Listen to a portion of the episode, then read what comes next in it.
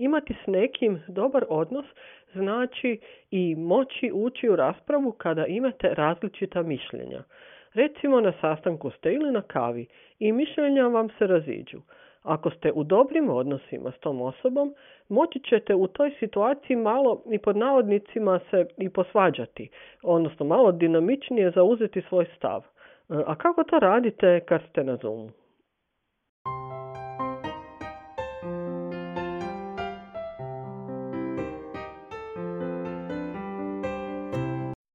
Veliki pozdrav, dragi ljudi, i dobrodošli u sve dobre stvari. Ja sam Dijana Novak-Krešić.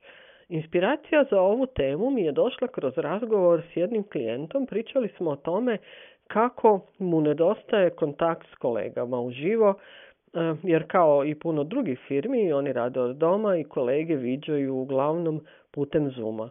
Eh, to znači da su i svi radni sastanci njihovog tima E, se također događaju na takav način.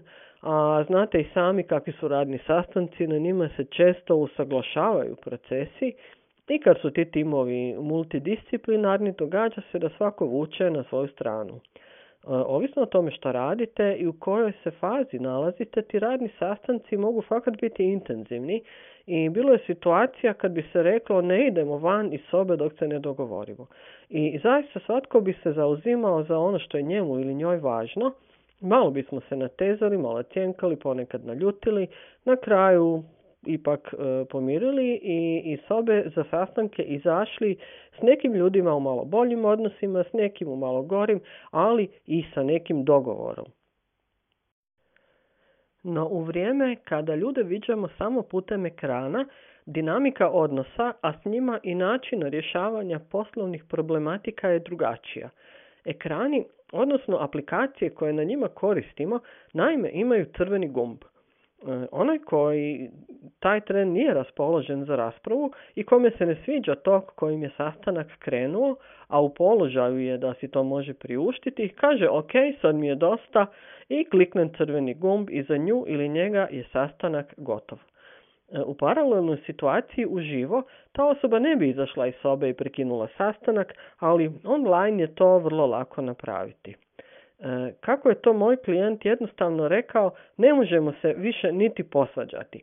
Misleći pri tome ne na ozbiljne i razorne svađe, nego na dinamiku razgovora i dogovaranja koju su prije imali. I zaista dinamičnije razgovaranje online zaista izgleda drugačije nego uživo. E, ako ikako možemo, rado ćemo ga izbjeći i prešutiti nešto što bismo inače uživo rekli. Osim toga, uživo smo imali one male međuprostore na kavama, pauzicama i neformalnim dijelovima druženja gdje smo si mogli reći ono što zaista mislimo. E, a online sastanci uglavnom imaju samo formalni dio i često se dogodi da nam se ti sastanci nanižu jedan za drugim, jedan za drugim bez prostora za neslužbeni dio. Pitanje je i tema za razgovor koliko to utječe na kvalitetu rada. Posao se u konačnosti događa među ljudima. Timovi su često multidisciplinarni.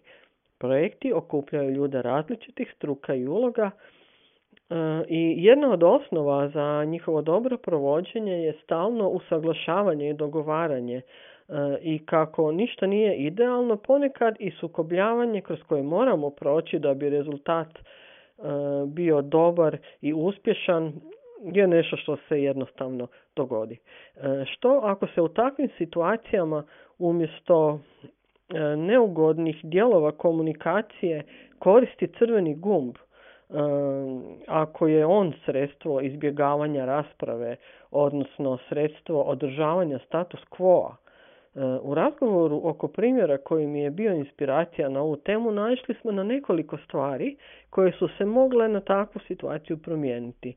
Od nekih koji traže veći ulog truda i vremena, kao što je više jedan na jedan sastanaka, pa zatim da se promijeni način pripreme i vođenja sastanaka do toga da se e, formalni online sastanci nadograde sa neformalnim team building druženjima koji služe za ojačavanje razumijevanja među ljudima koji rade zajedno. Puno puta se pokazalo da je sinergija i povezanost ljudi u timu glavna snaga koja iznese projekt na, na višu razinu, a crveni gumb često djeluje upravo suprotno.